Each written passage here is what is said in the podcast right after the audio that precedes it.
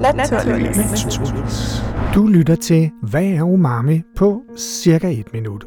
Hmm, sådan cirka. Det er den femte grundsmag. Det er en grundsmag, der knytter sig til et særligt salt, glutamat, som er en nedklippet aminosyre, altså en, en lille bitte, bitte, bitte enhed af et protein. Og det giver os en følelse af velsmag i munden, en fylde i munden, og den understreger de andre fire grundsmage. Surt, sødt, salt, bittert. Ordet kommer af det japanske umai, og det har to betydninger, nemlig noget velsmagende og rart, men det har også noget at gøre med den sanselighed, der smager kødagtigt og krydret. Vi har jo altid haft umami-smag i vores mad, men det er en professor i Japan, som hed Ikeda, eller hvordan det skal udtales, og i 1909 har han lavet et lille forskningsprojekt med en masse øh, konbutang, som han har undersøgt. Den minder om vores sukkertang, og han har fundet ud af, at der er simpelthen et stof, som giver en smag, som han ikke kan referere til og høre til i bitterstoffer, eller salte, eller syre, eller, eller sukkerstoffer. Og derfor siger han, der må findes en femte grundsmag. Når det er et salt, altså et, et nedbrud af en aminosyre, så i selve ordet salt ligger der, at det har en salt smag, og det har det også, så mange forveksler salt, natriumklorid, med umami, som er glutamat. Det er sådan, at umami, eller glutamat smager langt mere salt end natriumklorid. Der skal cirka 10 gange så meget natriumklorid til at give den salte smagsfornemmelse i munden, end det der er i umami. Men den har samtidig den her fyldesmag, som vi kender fra supper, fonger, soja, soltørrede tomater, parmesanost, også i svampe. Og man har senere fundet ud af, at der faktisk er et andet kemisk stof, der giver en umami-fornemmelsesmag. Ribonukleotid hedder det. Så der skal meget lidt til for at give en meget stor velsmag. Hele den asiatiske øh, gastronomi har jo benyttet sig meget af fermenterede fiskesaucer, og deres dashi, deres øh, fiskebouillon, er netop en kombination af to ingredienser, der giver både nukleotiderne og glutamatsaltet. Men vi har jo også haft det i romeriet, hvor vi havde garum, som var en små fermenteret fisk, og de svenske surstrømming har jo også været et glimrende eksempel på det, hvor man jo både med surstrømming og med almindelig danske saltsild, som vi har brugt i Danmark siden middelalderen, har man taget den lage, de lå i, og så skulle der ganske lidt af denne lage til for at give utrolig stor smag.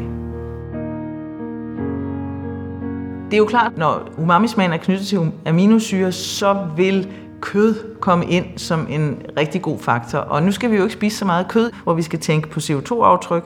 Så skal man jo kende sine grøntsager på, hvem der kan erstatte umami-smagen fra kødet. Eller at man ved for eksempel, at bacon giver en voldsom umami-smag, så bacon kan bruges som et krydderi. Men svampe og soltørrede tomater, eller bare et drys af tang, er nogle af de, der giver en umami-smag. Så er det ikke så sørgeligt ikke at kunne få sit kød. Du har lyttet til Hvad er umami på cirka et minut. Mm, sådan, sådan cirka.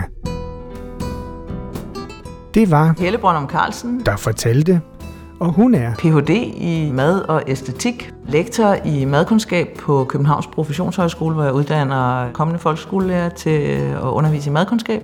Og jeg er selv udøvende underviser i grundskolen på Sales Seminarieskole. Og så er jeg madjournalist og madanmelder og udvikler forskellige øh, undervisningsmaterialer, både til øh, børn og til de lærerstuderende. Så lidt af hvert, men det hele handler om mad. Og som om det ikke er nok, ja, så er hun faktisk også forfatter og har per 2020 skrevet 23 kogebøger og 6 undervisningsbøger. Som eksempel på det første kan nævnes Dåseskjul, det langtidsholdbare køkken, som hun skrev i 2014 sammen med datteren Louise Bæk Brøndum. Her tager de to gange Brøndum et opgør med dåsemadens nogle gange alt for dårlige ry. Mens et andet interessant eksempel på lærebøger er Verdensmål og Madkundskab bog 1 og 2.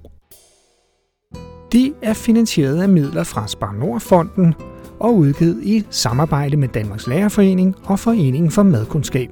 De to bøger blev i foråret 2020 kvitterfrit stillet til rådighed for alle madkundskabslærere som undervisningsmateriale til grundskolens fag om madkundskab. Udover opskrifter med omtanke, ja, så er fokus på FN's 17 verdensmål, ikke mindst nummer 12, ansvarlig forbrug og produktion, og dermed fokus på økonomisk, social og miljømæssig bæredygtighed. Og det lyder jo faktisk ret spændende. Tænk, hvis det havde været en mulighed, dengang jeg gik i skole. Mit navn er Nalle Kirkvåg. Jeg er redaktør og vært på podcasten Naturligvis. Ja, Og det er jeg sammen med. Cecilie Magnussen. Du kan høre mange flere i vores podcast-serie på cirka et minut. Mm, mm, sådan cirka. Det er for eksempel, hvad er naturvidenskab, og hvad er formålet med naturvidenskab, samt de sådan endnu mere hardcore, hvad er fysik, hvad er kemi og hvad er matematik. Egentlig er matematik ikke som sådan naturvidenskab, men det og meget mere kan du alt sammen høre om, der hvor du også lytter til den her podcast. Men hvis du er i humør til sådan lidt mere festlig viden, ja, så kan du for eksempel også høre, hvad er ølskum, og hvorfor er afspændingsmiddel dårligt for din øl. På cirka et minut serien er produceret af Polychrom Media, en almennyttig, foreningsejet og socialøkonomisk medievirksomhed. Og det er serien altså produceret i samarbejde med Ro Radio. Tak fordi du lyttede med.